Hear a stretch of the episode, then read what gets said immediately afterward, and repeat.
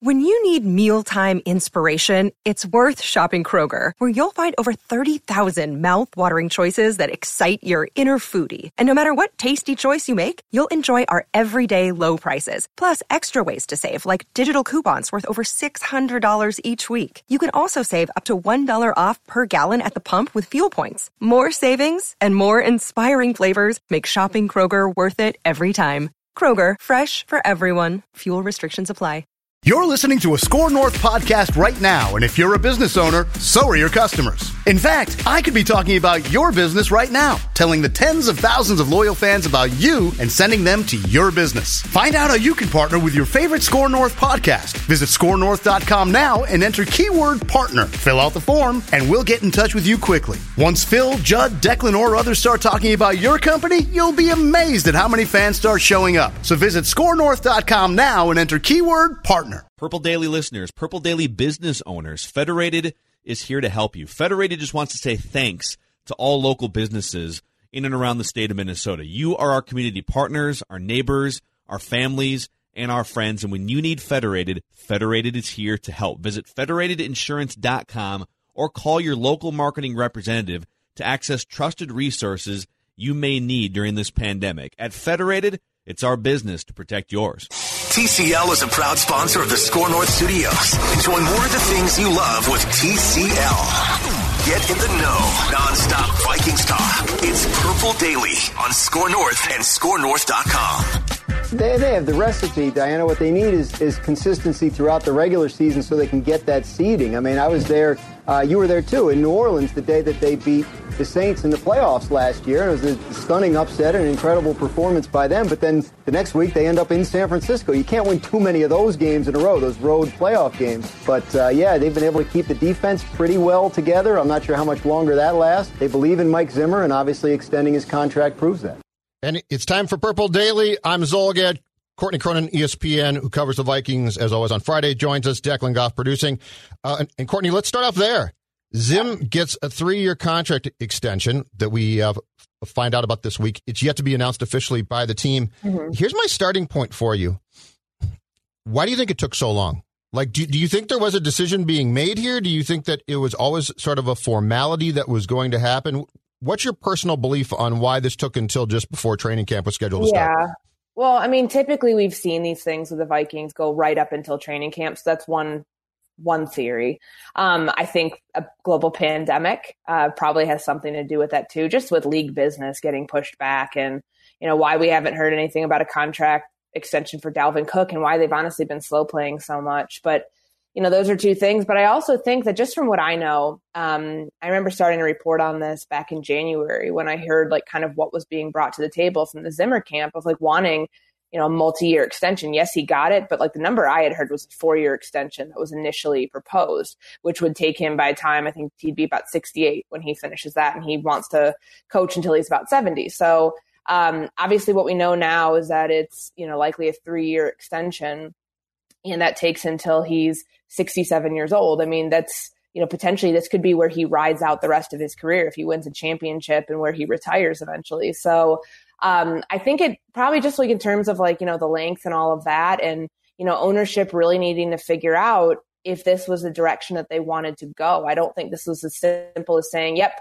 uh, you know, great season 2019. Let's follow it right. Let's run it back in 2020. I think they really had to think about the direction that they were going here because like we've reported, there were people in that building um, who would have been, you know, happy seeing Kevin Stefanski take over the role as head coach and keeping the Kubiak system in place on offense and seeing a change. And there's other people in that building who are staunch Zimmer believers. Mm-hmm. Um, and I think that there was a little bit of, you know, I wouldn't say friction, but I think there's definitely some, you know, divide in opinion uh, just on the direction of the team. But you know, at the end of the day, the Wilfs say we want more of the same, and more of the same in their mind is going to take them to win a Super Bowl. They bought this team, you know, more than 15 years ago now in 06, and you know they haven't won a Lombardi Trophy yet. And I know there are a lot of people who say, well, you know, Zim's been here for this is his seventh season, like now or never. Well, it took Andy Reid 21 years to win a Super Bowl. I'm just saying it's and not two, some in- and two places. You're right. Yes, like and it's hard. Like Mike won a Super Bowl in Dallas in '95, and I remember when we were talking to him during the week leading into the NFC Championship game. like he told his players, just you don't realize how hard it is to get back here. Every year, it is so difficult. So, I mean, I I think that it could happen um, within the length of this contract. I'm not sure, but um, you know, they definitely gave him at least the flexibility of time to figure it out because you're in a situation now with a roster revamp and having like if they if he would have gotten a one year extension, Judd, yeah, um, that would have or like basically what he got the last time around when they picked up his option through 2020. Um, you know, for for somebody like that who kind of can bring a little bit of leverage to the table and say, hey, the third winningest coach in franchise history took you to the playoffs last year, of taking you to the playoffs three times in six year. You gotta you gotta give me a little bit more than a year to make this thing happen. Is Rick Spielman next now? I think so. Makes perfect I th- sense. I mean, yeah, I mean, and everybody I've spoken with said that they anticipate it happening, um, and that you know, if if indeed it does happen, which we all kind of expect, that it would be linked up with Zimmer, just because that's the way it's been since Zimmer arrived in 14. And uh, like it or not, for both of them, they are linked to each other for the rest of their careers. Um, they've built something here in Minnesota. They want to see it through.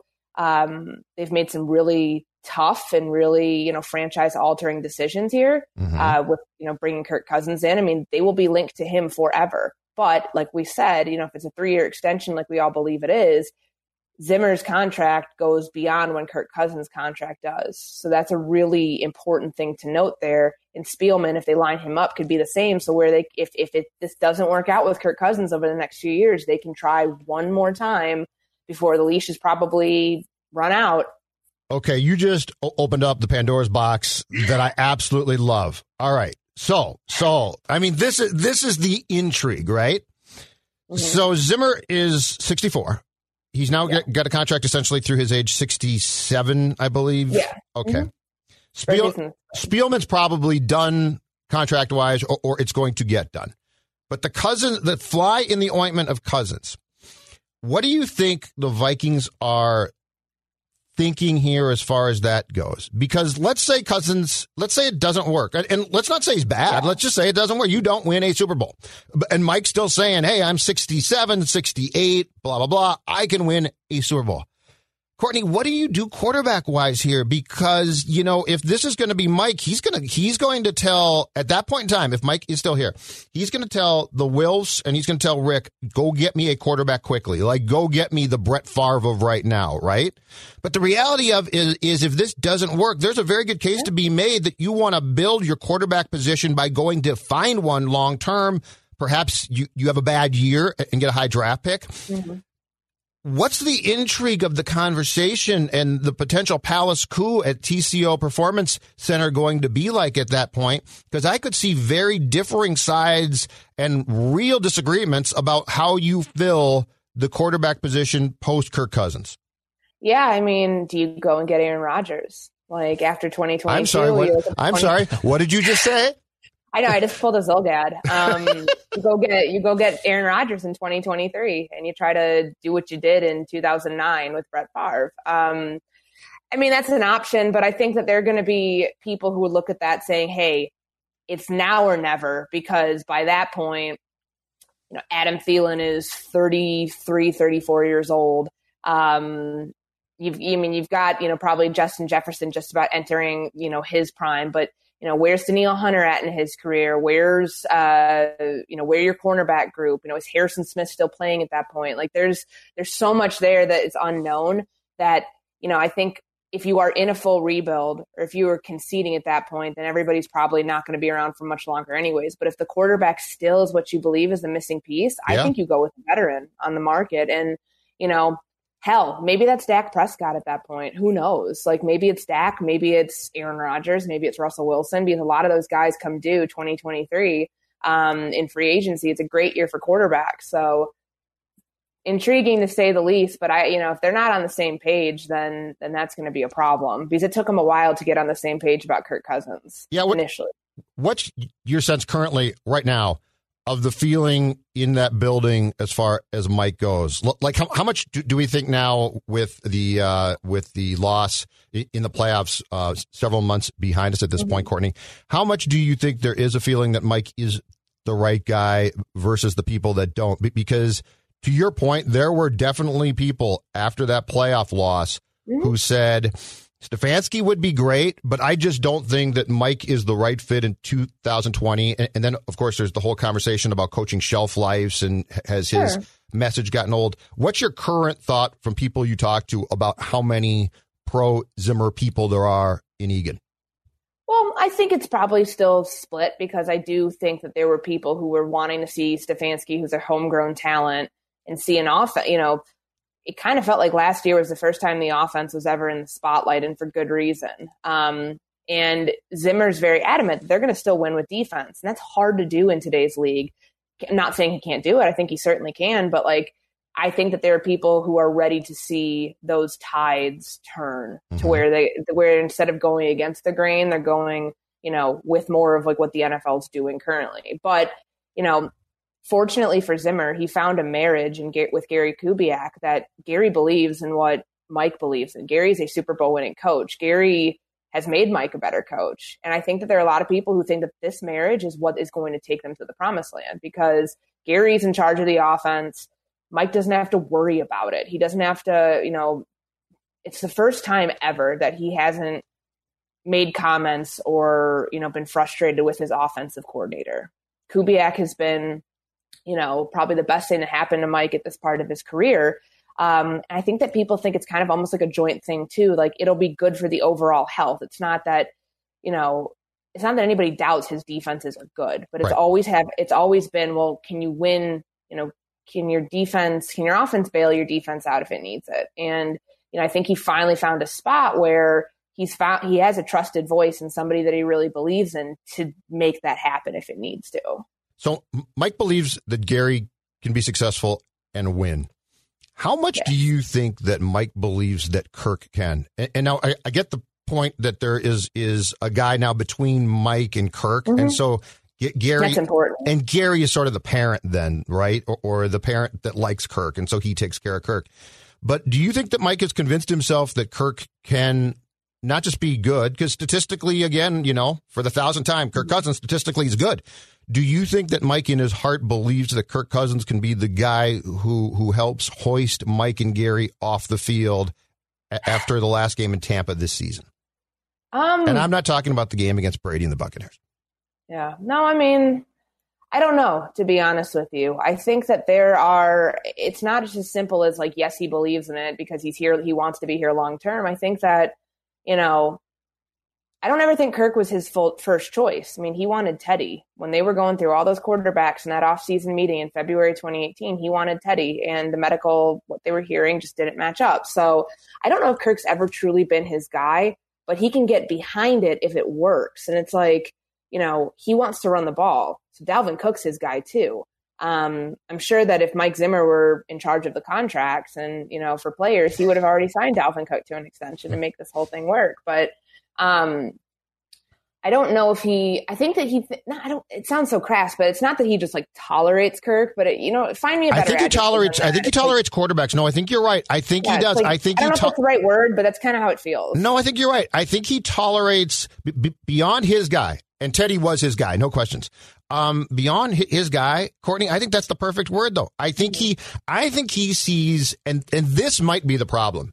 I think that Mike Zimmer sees quarterbacks as the necessary evil to success, while really wanting to believe that it's the defense. And I think there was probably a time, right? There was probably a time in this league where you could say, I can get behind that. Now, it's not perfect, but I can do it. My doubt is in 2020 if you can do that. Like I Yeah. and and look, Case Keenum for the most part in 17 gave Mike a season from God, right? An absolute Yeah. gift. Like you watch that and you're like, I, I cannot believe this. And I think most coaches would have shaken their heads and been like, it, this is great. Look at what Case is doing, right? Mhm. And Mike never enjoyed it. And, no, so he never fully bought in. I think you're- because it no. felt like luck every single week, and it was. It was, but I think your word is right. I think he tolerates it. And I guess my question, big picture right now, is can you be a successful coach in this league while tolerating a position that is of the utmost importance? Not just sort of important. It might be the most important in all sports.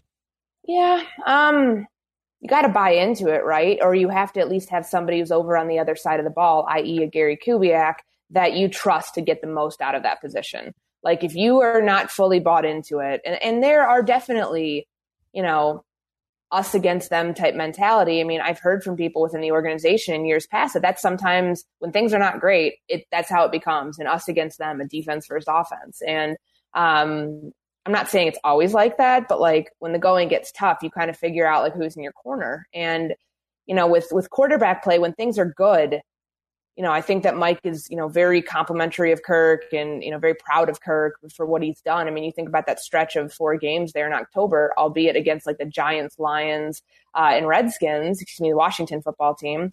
Um, but and like, that's what you shall call them for 2020. The Washington, the it's. The it's. Um, yeah, I mean, like he, you know, tolerating quarterback play, it doesn't sound like the right thing to do, right? It's the most important position in all of sports, but if it can get you by and if you can rely on your bread and butter, which they are going to try to win with defense. That is what this is proclaimed. I mean, he's had, you know, they finished top five in scoring defense, you know, two years in the last five. They were number one in 2017. Like they've been no lower than ninth since 2015. Like that's a pretty good mark too. Like that's the one that you want to kind of judge how good the defense actually is. That's that unit is so strong and even with all this turnover, he now has the luxury of time to rebuild it and blow it up in places that he didn't like it, like the secondary and the cornerbacks, mm-hmm. to say, hey, we can still do it my way as long as the quarterback can hold up his end. So what I, I believe it's five defensive starters from 2019 are yes. gone. Nine guys, right, from that Nine side of the total. ball. Okay, yep. take take me down this path then, with with no OTAs, mini camps. Training camp's going to mm-hmm. be incredibly weird. Um, yeah. r- right now, probably no preseason games. Privately, so if you pumped him full of of wine and truth serum, and Mike came clean and sat down and said, "Courtney, mm-hmm. I'm going to be truthful as I could possibly be, which ordinarily I wouldn't be." What do you think he thinks about the chances of this defense being really good from day one? Because I'm not saying they can't be yeah. good, and I'm not saying they're destined to fail. But my God, if I can't get my guys on the field, basically, and that's yeah. and that's my bread and butter. And by the way, cornerbacks are my favorite thing, and these guys are not going to have experience. Um, for, aside from a guy like Mike Hughes or some Holton Hill, mm-hmm. what do you think he thinks of this defense right now? I think you could argue. I guess if you're looking at it from like a glass half full approach, that they've been here before. So they came in 2014. They took over the league's worst defense, and by you know, middle of the season, the defense wasn't so bad. And it was probably actually the strength of that team. You can look at it from that perspective. But I also think that Mike's a realist and says, you know, especially with a contract, I need time to make this thing work.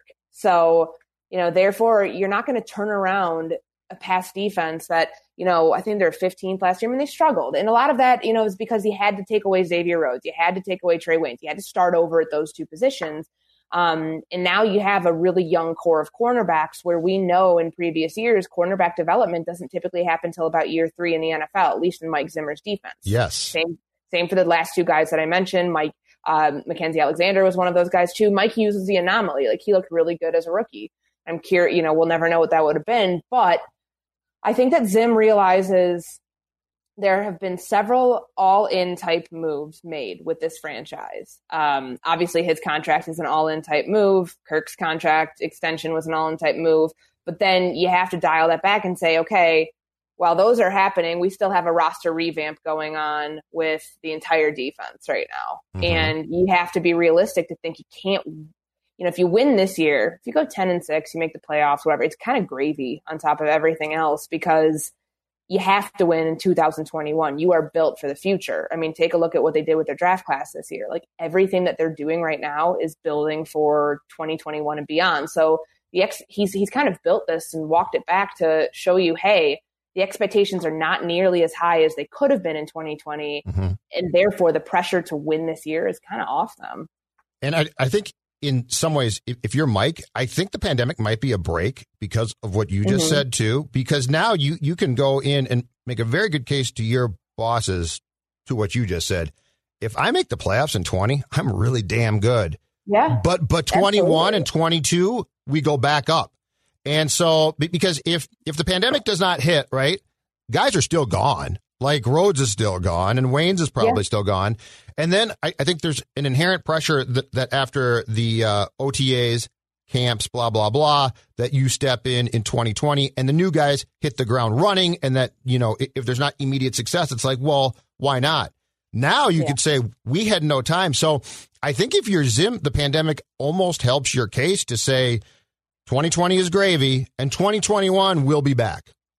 Yeah, I think that's. I think you're that's right. per- that's perfectly it. I mean, they he bought himself time, and a lot of coaches don't get that luxury of time. Like you may get a two year extension, um, you know, one and one essentially. If like you know they have one that has your option, but I think three years for him is exactly what he needs to get this thing done. And if he can't get it done in that time frame, then maybe it's time to move on at that point. But he now has the benefit of not having to go all in and go nuts this year and the pressure being on them and just having to rely on so many rookies. I mean, it's not just Jeff Gladney, it's, you know, it's Justin Jefferson, you know, does Ezra Cleveland have to play? Does Cam Dantzler have to play? Are you relying on, you know, James Lynch to take over a three technique spot as a rookie and he's kind of undersized and he's never played that spot? Like, I mean, it's just so much like uncertainty, but they are built for the future, which is why his contract, I think, reflects that too.